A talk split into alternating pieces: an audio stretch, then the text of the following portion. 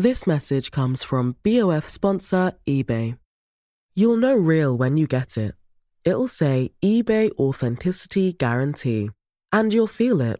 Maybe it's a head turning handbag, a watch that says it all, jewelry that makes you look like the gem, or sneakers and streetwear so fresh every step feels fly. eBay gets it. So look for the blue check mark next to that thing you love and be confident that every inch, stitch, sole, and logo is checked by experts. With eBay Authenticity Guarantee, you can trust that feeling of real is always in reach. Ensure your next purchase is the real deal. Visit eBay.com for terms.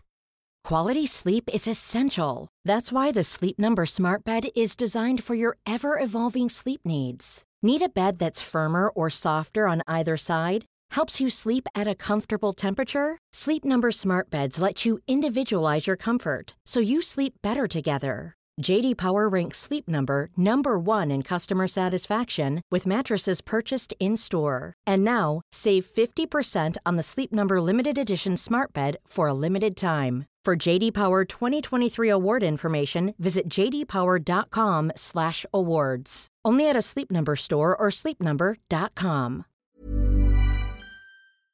She did not care what people thought See, that's the way to do it. You got to not care what people think. That's how to Exactly. And it. she was living her best life. She was the roar of the roaring 20s. She totally was, yeah. It's punk rock, but with feather boas and fragrance.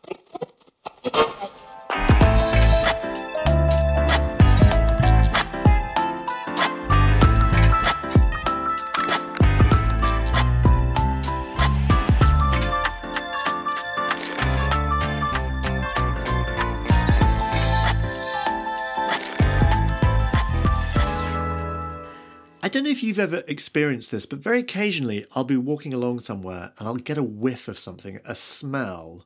And it's so profound, it's so familiar, it's so triggering of a specific memory, but I don't quite know what that memory is. I don't know whether it's the memory of a person or a place, and yet it's incredibly familiar. There has been a sort of a, a break between the smell and what that smell reminds me of. It's really frustrating. I get it not often, but occasionally. And I don't know how common that is. I don't know whether this is other people suffer from that affliction or whether it's just me.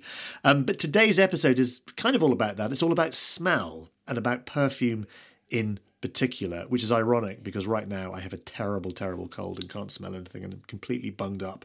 Uh, so my apologies. Anyway, welcome, friends. Welcome back to Patented, my podcast, all about the history of inventions and other cultural stories from History Hit. I'm your host, Dallas Campbell. Apart from my little affliction, scent is really, really important, and I, I, I feel it takes or is thought to be taking second fiddle to other senses, to sight and sound, but it's so important. It is the invisible backdrop to our lives. Fragrances are, are time machines. Anyone who's read Proust will know that. À la recherche du temps perdu, in search of lost time, and the famous scent of the Madeleine cakes. Scents and fragrances transport us back to people and to places and to objects and to occasions and to the memories of our lives. And it's a very, very powerful thing. And yet, scents is fleeting, they can be elusive and jarring all at the same time. We fall in love to scents. We are repulsed by smell. Smells whet our appetite and they, they feed our other desires. Uh, anyway, on with the show. We're going to be talking about a particular perfume, specifically the most iconic perfume of all time, and that is Chanel number five, which is the perfume that changed the world. So we're going to be going back to the 1920s. The 1920s, a world that was in upheaval. The old social mores were being ripped up by the bright young things. Politics was all over the place. Fashion was changing. The world was changing. And at the centre of this revolution was Paris. And in the heart of Paris, there was one particular character, and her name was Coco Chanel. My guest today is Suzy Nightingale, an award winning writer on perfumes and the co host of the really wonderful podcast On the Scent. It's great. Enjoy the show.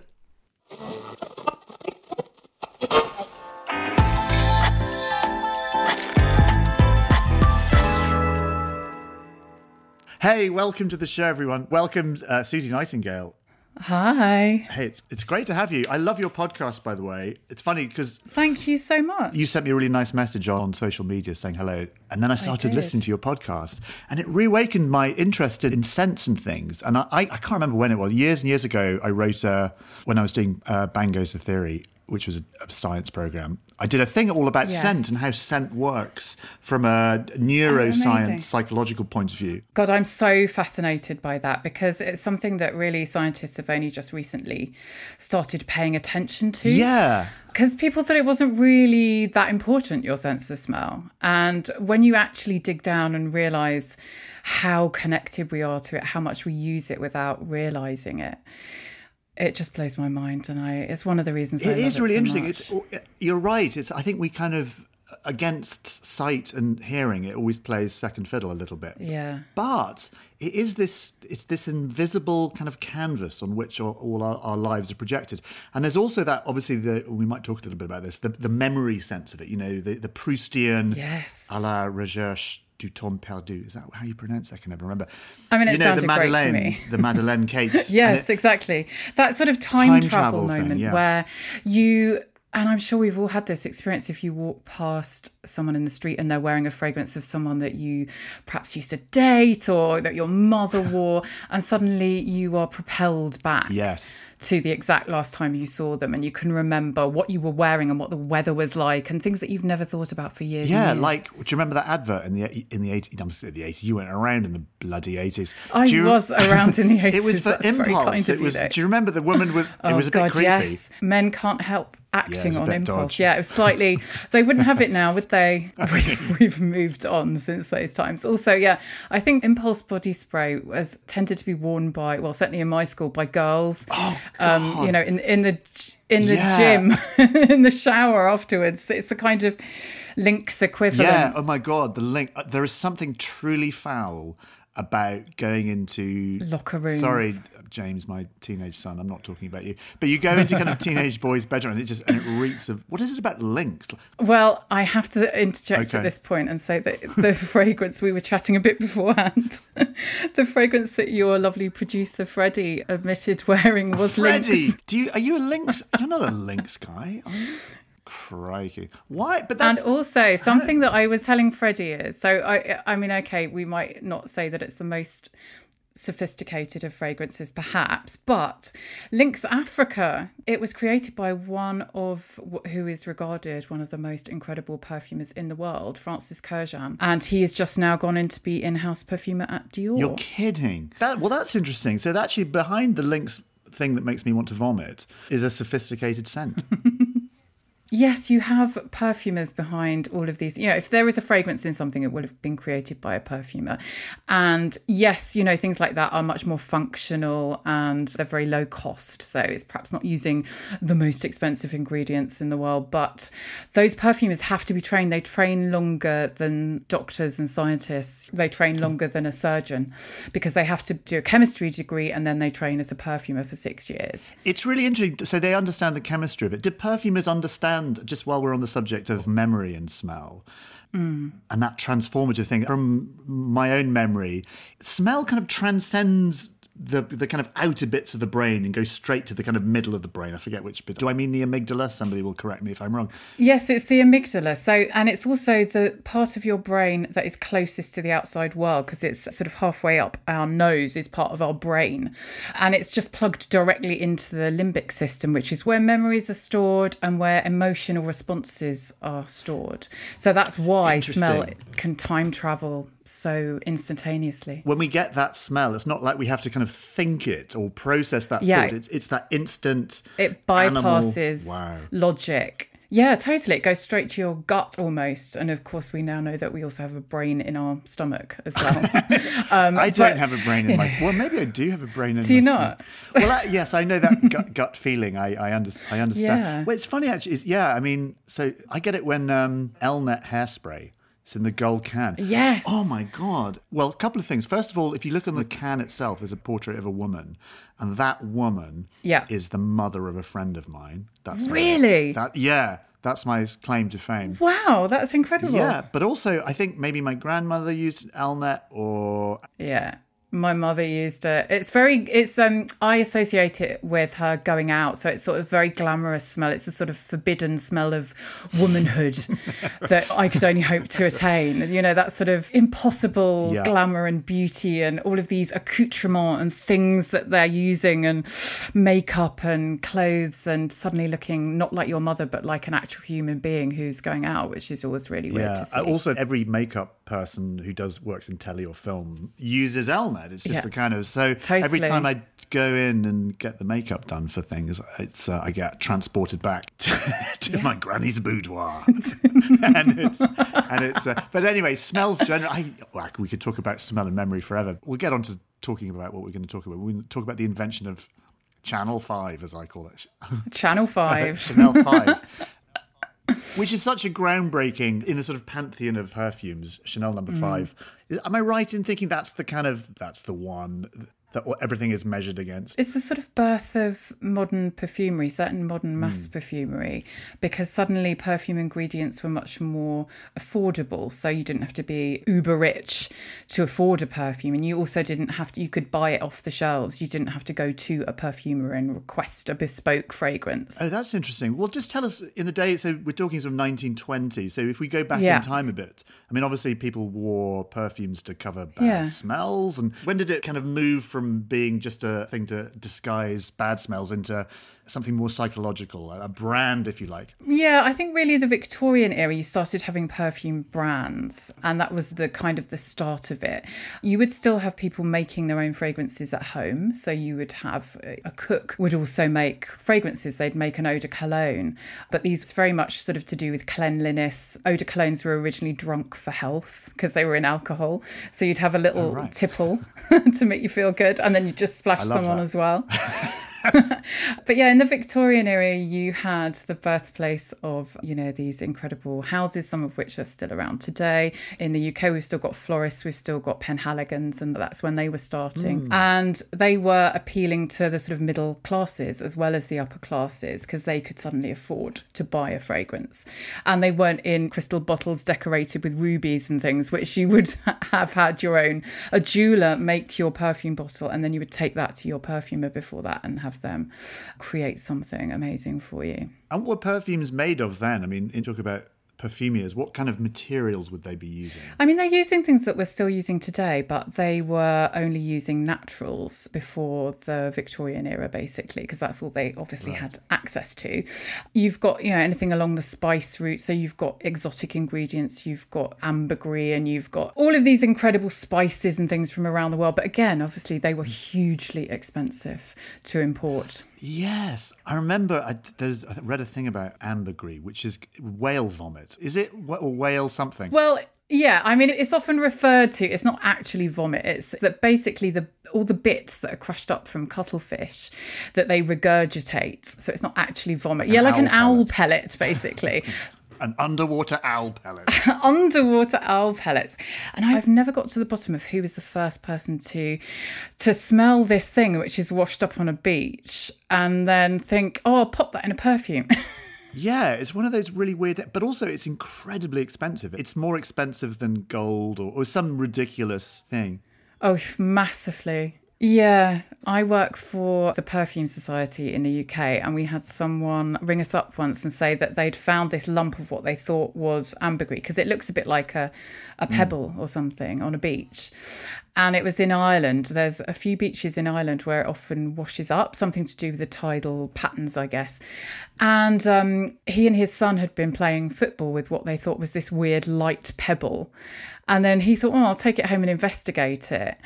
And um, there's this test you can do with a hot needle and all these things to ascertain whether it is actually ambergris. And he said, Oh, I think it is. And um, it had started off as a massive lump. And by the time they'd finished playing football, it was quite small. We worked out that if he had not played football with it and kept it as a massive lump, it would have been worth about half a million pounds. You are kidding. No. Oh my god! How much did he get for it? It was like several thousand pounds. Yeah, but that's- but, that's um, really yeah. Look at what you could have so won. beachcombers should look out for ambergris just in, just in case. Yeah, it's one of those weird things. Like, uh, you know, how, how who the how did anyone just like musk from and civet from musk deers which is they use i mean it's synthesized now but in the olden days they yeah they used to squeeze this gland behind a musk deer's anus. it's we all do that. I mean, we've all been. there. I mean, you know, we've yeah. all been there, haven't we? And just just to see yeah. if it smells. I've nice. got a squirrel that visits me every day, and. Uh... Sorry, that's my well, have have a go. I mean, that's what you do in your spare time, Dallas. Is entirely up to you. Okay, so we've got these sort of weird and wonderful ingredients that goes into perfumes, and yeah, yes, let's let's propel ourselves into the worlds of flappers and bright young things. Yeah, and I think it was such a revolutionary time. It's difficult to put ourselves in that. And I think the only thing that we can liken it to perhaps is sort of punk rock. That's my era. How That's shocking that era. was. Yeah, you go. These women who were cutting their hair and wearing trousers and smoking in the street were just seen as absolutely outrageous, the antithesis of what a young lady should be. It's kind of the birthplace of mm. teenagers as well. They were wearing their own fashions. They weren't just mini adults, you know, they weren't just wearing cut down versions of what their parents were wearing. They were suddenly wearing something that was really different, completely different to the sort of corseted fashions of previous eras. And yeah, they were dancing on tables. And what year were we here? So this is post First World War. Yeah, so very early of the new century. And there's a brilliant book called Flappers by the author Judith Mackrell, if you want to read more about that era, which I think just really explains perfectly how shocking this was. And she's got pictures from contemporary newspapers of parents who were terribly worried about their children, their girls especially, who were cutting their hair and uh, sort of rouging their cheeks and rolling their stockings down and showing their knees. Disgusting. I mean, outrageous. Outrageous. So, actually, just for the word flapper, we should explain. I don't know. Does everyone know what flappers are? I don't know. Tell us about flappers. Yeah, I mean, I don't know the etymology of the word, but certainly the really the high couture of this time, you know, the the fashion that everyone wanted to follow started mm. in Paris, and it was Parisian women going to nightclubs, staying out late, having their own money as well. They don't have to ask their husbands or their father's permission. Yeah. So this is feminism 1.0 revolution yeah, exactly. sort of starting. Exactly. Which brings us to the great name of the era, Coco Chanel. Yeah. Tell, tell us who Coco Chanel was. What's her background and how did she get caught up in this world? So she came from an incredibly humble background. Her mother was a washerwoman, basically, who did laundry for people.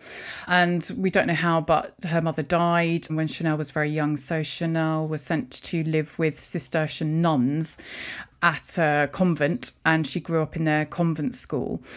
And from there, I and there's sort of sketchy details of her early life, but yeah, it was very humble beginnings. But from an early age, she seems to have been very rebellious and uh, she cut her hair. She was one of the first women to be seen with short, bobbed mm-hmm. hair and she would smoke. And she liked doing, she was very sporty. So she liked outdoor life. She was, you know, she liked going to the races and gambling. And she would often be seen at the races wearing what were ostensibly men's clothes at that time. So she would go to the races. All the other women are still in their mm. ostrich plumes and corsets. And there she is. And she kind of of looks a bit like a tomboy and she's cut her hair and she's she's wearing a sailor's shirt you know and trousers. And people started thinking who is this woman? Because she was so confident about it somehow. There's a wonderful chapter in Cecil Beaton's book, The Glass of Fashion, talking about the fact that revolutionary people in fashion or in art, you have to do it with a confidence and aplomb. That's how you become a leader. Yes. You know, you're not following anyone else, you're just being completely outrageous.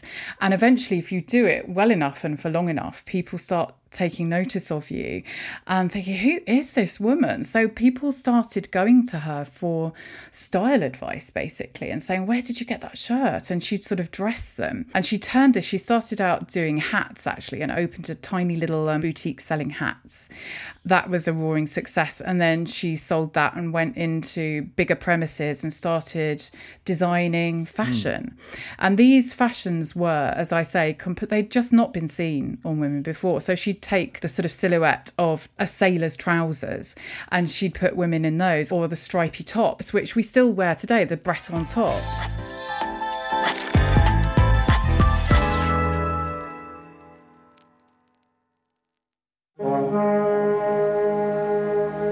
All this month on Gone Medieval from History Hit, I'll be asking who really were the Vikings?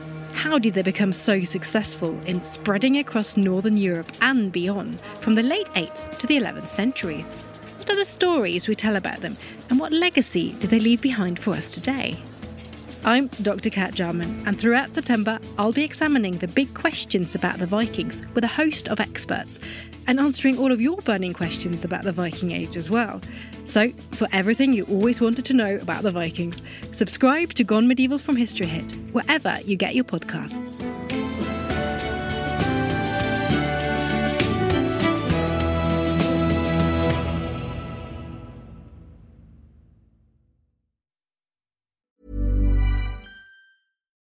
Life is full of what ifs. Some awesome, like what if AI could fold your laundry? And some, well, less awesome, like what if you have unexpected medical costs? United Healthcare can help get you covered with Health Protector Guard fixed indemnity insurance plans. They supplement your primary plan to help you manage out of pocket costs. No deductibles, no enrollment periods, and especially no more what ifs. Visit uh1.com to find the Health Protector Guard plan for you. When you're ready to pop the question, the last thing you want to do is second guess the ring. At Bluenile.com, you can design a one of a kind ring with the ease and convenience of shopping online. Choose your diamond and setting. When you find the one, you'll get it delivered right to your door. Go to Bluenile.com and use promo code LISTEN to get $50 off your purchase of $500 or more. That's code LISTEN at Bluenile.com for $50 off your purchase. Bluenile.com code LISTEN. Quality sleep is essential. That's why the Sleep Number Smart Bed is designed for your ever evolving sleep needs. Need a bed that's firmer or softer on either side? Helps you sleep at a comfortable temperature? Sleep Number Smart Beds let you individualize your comfort so you sleep better together. JD Power ranks Sleep Number number 1 in customer satisfaction with mattresses purchased in-store. And now, save 50% on the Sleep Number limited edition Smart Bed for a limited time. For JD Power 2023 award information, visit jdpower.com/awards. Only at a Sleep Number store or sleepnumber.com.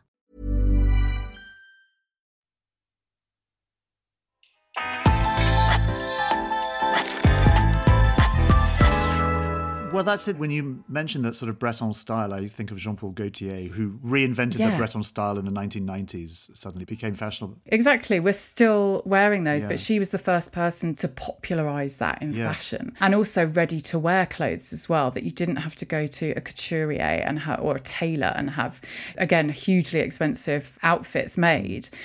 And she was dressing people, she was styling them. People wanted to be like her, basically. So she had a brand. And part of that brand was she wanted to do a perfume. And of course, it wasn't going to be like the perfumes that had gone before, because talking about the Victorian and the Edwardian eras, women then were supposed to smell like flowers, like nature, just like a posy of violets or a little a rose on a bush, you know, something delicate so, and the, lovely. so the scent reflected the sort of mores of fashion and respectability and, and how and women's place in society. Yeah, exactly. And and there's whole codes, there's whole, you know, what the Victorians were like. There's books about, you know, what perfumes are acceptable to wear depending on what class you are and what colour your hair is and oh, what outfit you're wearing. And you wouldn't put perfume directly on your skin because that basically marked you out as a whore. You would have it on your handkerchief or you would scent a scarf with perfume, but you wouldn't That's what I do. yeah, I, I could tell that from you. can- No, well, I didn't. I wouldn't think that of you, Dan. Can I just actually just while while I was on the subject of that, she had a pretty fruity. I was reading a little bit about it. She took many lovers. Uh, Oh, she certainly did, She yeah, was a lady, and but also she was a mistress publicly. There was no kind of hiding it. She just basically. No, she did not care what people thought See, that's the way to do it. You got to not care what people think. How to Exactly. And it. she lived her, as we would say now, she was living her best life. She was the roar of the Roaring Twenties. She totally was, yeah. And again, it's punk rock, but with feather boas and fragrance. And that's what I think she was doing. You know, it was shocking. People were gasping in the street if you walked past someone, a woman in a sailor's top and trousers who was mm-hmm. smoking and wearing her first fragrance, which was, as we know, Chanel number five. So okay, well, let, this is a good place to start. So she fashion. She's a badass. We've established that. She, she had many lovers. Excellent. Many. We love all of this. This is terrific. so she suddenly think, you know what? I'm going to redefine. Did, I mean, well, did she decide I want to redefine perfume? How did how did she get into perfume? she basically wanted to redefine how women smelled um, because she realized that that was something that just hadn't been catered for. Women were still. Why was sorry? Why was she so obsessed by smell, particularly? What was it about smell that that that? I don't know. I mean, there, I've read theories that she wanted this sort of soapy smell, and a lot of people theorize that that's because you know her mother was a laundry woman and she mm. grew up surrounded by soap, and that was a very nostalgic scent for her. She was incredibly superstitious as well, so she had all these horoscopes done and would go to fortune tellers and things like that and do the runes but she yeah, I think she just realized that she didn't want to dress a certain way. And smell is so evocative of your personality. It's such an expression of who you are outwardly to the world. As you say, it's this invisible accessory. So if you are wearing very modern clothes and you've got a modern haircut and you're living this modern life, but you smell like your grandmother, it doesn't fit. It doesn't and she realized that she wanted it to be the whole package. So she was shunning those, oh, I'm smelling like a rose bush and a bunch of violets and lily of the valley and she wanted something completely different. And so she met with this perfumer, who was friend of her Russian lover. Uh, the Grand Duke Dmitri Pavlovich. and there was a perfumer called Ernest Beaux, and he had been hanging around with the kind of rich and famous. He was a kind of perfumer for hire, and he would travel the world making friends with the rich and famous and making bespoke fragrances for them. And he was also something of, of a revolutionary in that he was rejecting old fashioned perfumery techniques. He was really interested in the synthetic ingredients that were beginning to be available. So these are things that have had never been used before. They'd never been discovered before. So things like you could extract coumarin, um, vanillin, all of a sudden aldehydes. Yes, aldehydes is one of these things we hear a lot about in modern perfumes. Is yeah. that the same as like I think of formaldehyde? Is is that an aldehyde? What is an aldehyde, and when did we go from natural things to to synthesize things? Like what happened? Was there was there a kind of moment where things switched? Yeah, I mean, really, it's the late 1800s they were starting to be discovered mm. but they kind of didn't know what to do with them they just knew that these were new smells so that you could in a laboratory you could extract from a natural ingredient a molecule that doesn't actually smell like the ingredient that it came from so they're kind of new chemicals Am I right in thinking part of the, the, sort of exploration of these new chemicals was about longevity, whereby natural yes natural odor, natural scents would disappear in an hour if you kind of yeah. rub a bit of lavender exactly. or whatever. It would go in an hour, whereas these would last for hours and hours and hours. Exactly. And hours. So you can still buy all natural perfumes now, and in some ways, there's a kind of return to that with a lot of the sort of millennial and Gen Zs looking for all natural things. However, yeah, yeah, oh, yeah I'm totally of the same opinion. Oh my god, yeah. don't even don't even get me started. Yeah, I don't like chemicals. well, you're out of luck because everything is chemicals, including the oxygen you're breathing. But okay. But yeah, natural ingredients, you're absolutely right. If you have an all natural fragrance, it will disappear in a couple of hours at most. And also, it smells kind of, there's something happens with perfumery when you have these synthetic ingredients, it kind of gives a structure, a backbone, a skeleton to a fragrance so that you can then use naturals within that, but they will all kind of separate and you can right. build things more rather than just whacking them all in and stirring them. It's, so, okay, so she's got her, what's his name? Uh, Ernst, Ernst. That's the name for a perfume. Absolutely. So they get together and they go, come on, we're going to do something. Brilliant. Yeah, exactly. And she said she wanted a fragrance. She actually said the scent of a woman, but not a woman of the previous century, rather than a posy of flowers. So she wanted something clean, pared back, stripped down, that didn't smell like anything else. And Chanel number no. five, I think the reason it's still popular today, over 100 years after it was first introduced, is that it doesn't smell it's really difficult to describe. So you smell it and it's although it's got rose and jasmine in it you kind of don't smell them because of these aldehydes. It's almost like the pop of a champagne cork. It's this fizz this explosion of sort of freshness and bubbles. And that goes throughout the fragrance that's really long lasting but it also smells of soap. It smells clean. It smells of sort of when you've just got out the shower and your skin is still wet and you smell slightly of soap but slightly of you.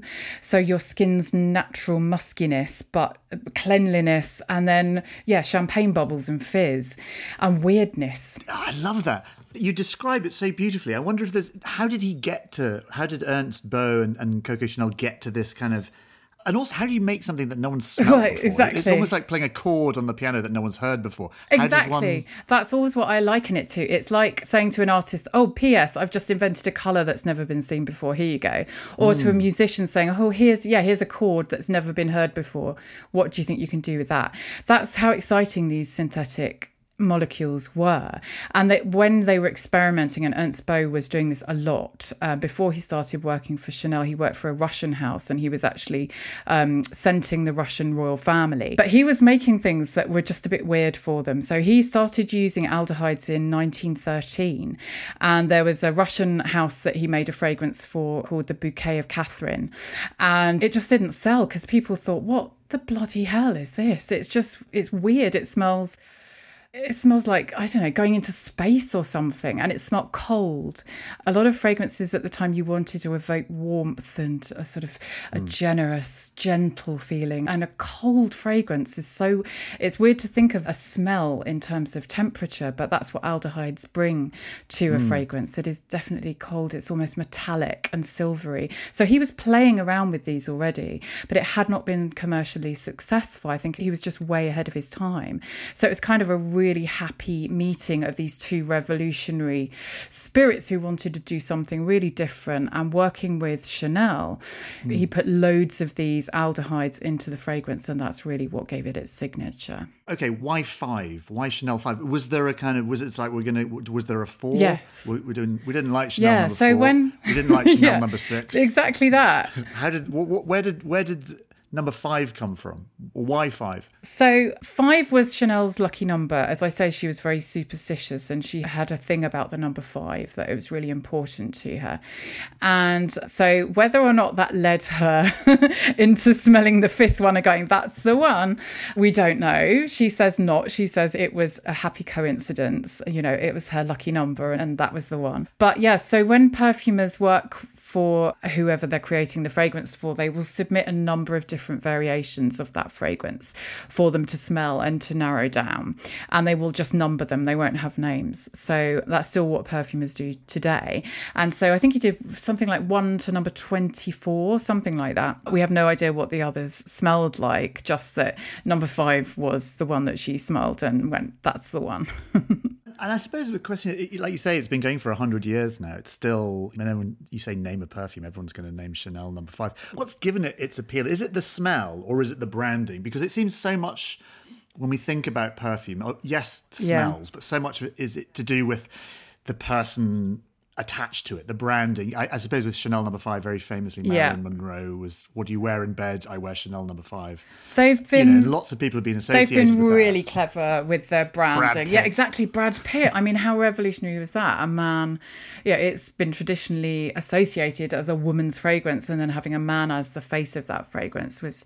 So they're hmm. very clever. I mean, they are brilliant. It's kind of a masterclass in how to promote yourself without promoting yourself. It's just, yeah, we happen to be this cool all the time mm. and it's not gaudy the bottle has barely changed sometimes they do slightly different variations of it but it's one of the most instantly even just the silhouette of it most people could recognize Yes. that's a chanel number five Yeah, exactly. Just the bottle shape. It, it is that simplicity that just doesn't Yeah, date, isn't but- it? It's the simplicity, nothing fancy about it. It's just a number. It's the Absolutely. type font. It's there seems that yeah which is so chanel you know that was so her style she didn't want loads of gaudy things on her bottle she wanted it to reflect the simplicity the sort of um, more masculine tailoring of her clothes What I love about it, what I it's so interesting. It is like smelling history. Yeah. It is like you say. I'm very familiar with Chanel Number Five because I've you know relatives. It- there was always a bottle of Chanel Number Always. Five in my mum's house, I think, and my grandmother's house, and it was just it's such a kind of. You can't imagine a world without it.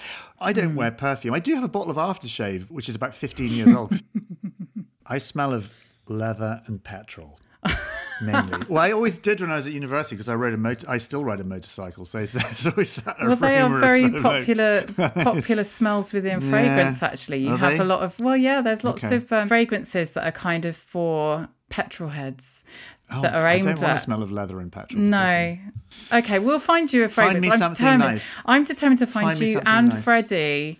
Get Freddie off his thing. We'll we'll wean him off. What's my um? It's called what the heck's it called? A molecule. It's called. The Oh, yeah. Molecule, Molecule eccentric- 01 It's called. Yeah, Escentric Molecule. Yeah, so that was revolutionary it was given as to well. Me. It was given to me. Why? Oh, I'm revolutionary. Oh, nice. You are, yeah. Why so is that is nice? one ingredient, and it's ISO E Super, which was an ingredient that was discovered in the 1970s. Again, completely synthetic. And some people can't smell it. So com- some people are anosmic, as we call it. If you can't smell something, you're anosmic because it's a large molecule. And some people can't. A a lot of musks are large molecules as well. So some people can't smell a lot of musks without realizing it. So you might be able to smell your fragrance, and someone else wouldn't be able to smell it. Or you might be putting loads of it on, and someone would go, "Oh my god, how much fragrance are you wearing?" No, that's, maybe it doesn't really smell very much. I mean, I alternate obviously between ah. leather petrol, molecule, and squirrel anus. It's, it depends on my mood. Depends on my. You're a man of Exactly. diverse taste. Hey, listen, I want to just before we go, I, I've got to plug your your um, podcast because it's so Oh, good. you. Honestly, it's it's such a fascinating subject, and I'm so happy that we've cross pollinated and you've come on my podcast. Yes, on the too. scent is Suzy's podcast, and you It talk about history, you talk about the chemistry, you talk Yeah. about different fragrances. What else? Yeah, and we just wanted to do it in a really um, unsnobby way, I think. It's great. It's exactly what it Good. Yeah, we do perfume prescriptions for people. So we'll do you and Freddie on the show. That'd be nice. That would be great. And listen, will you come back on, course. Suzy, and and think we'll think of another invention, a perfume-related Well, there's invention, and lots. then we'll get you on.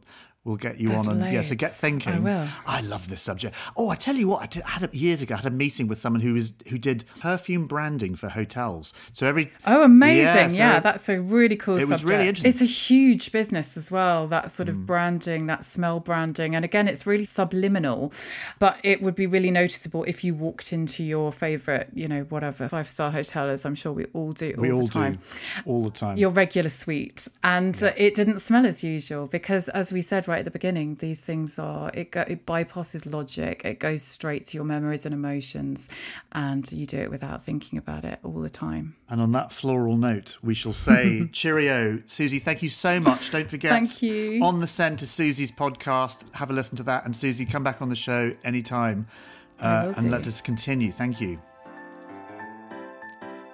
So that's the end of the episode. Thank you very much for listening. Thank you very much for your company as ever. If you've enjoyed this episode, don't forget to leave a rating and a review and tweet about it and whatever. It helps others discover the show and it's always very nice to hear from you.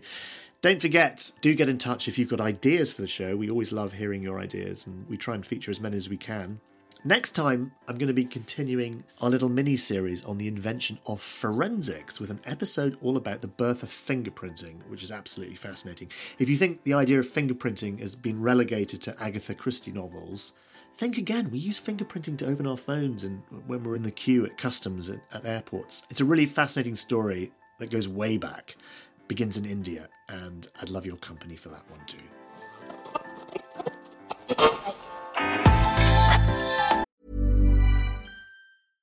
Small details are big surfaces. Tight corners are odd shapes.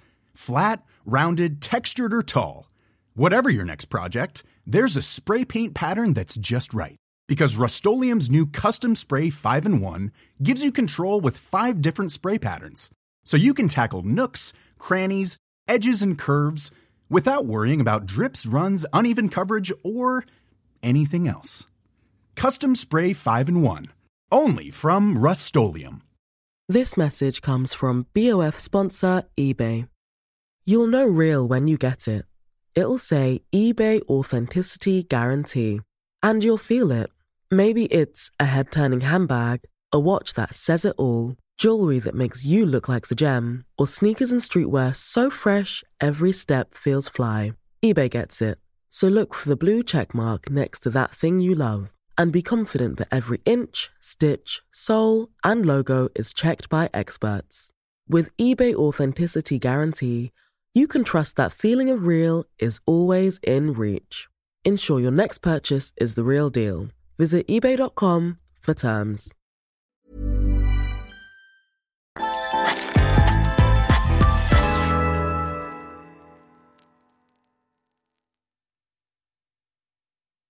While I still have you, very briefly, if you fancy getting all of the History Hit podcast archive, and new episodes ad free, along with hundreds of history documentaries to watch.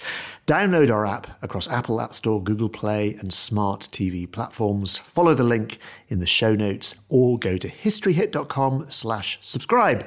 There is thousands of hours of history on there, including a documentary on science in the Middle Ages with Seb Falk, and also one with me talking about the secret history of the space race. As a patented listener, you get a special gift if you use the code patented at the checkout. You get 50% off your first three months. That's patented for 50% off your first three months. And if you're an Apple listener, you can subscribe for new ad free podcast episodes within the Apple app.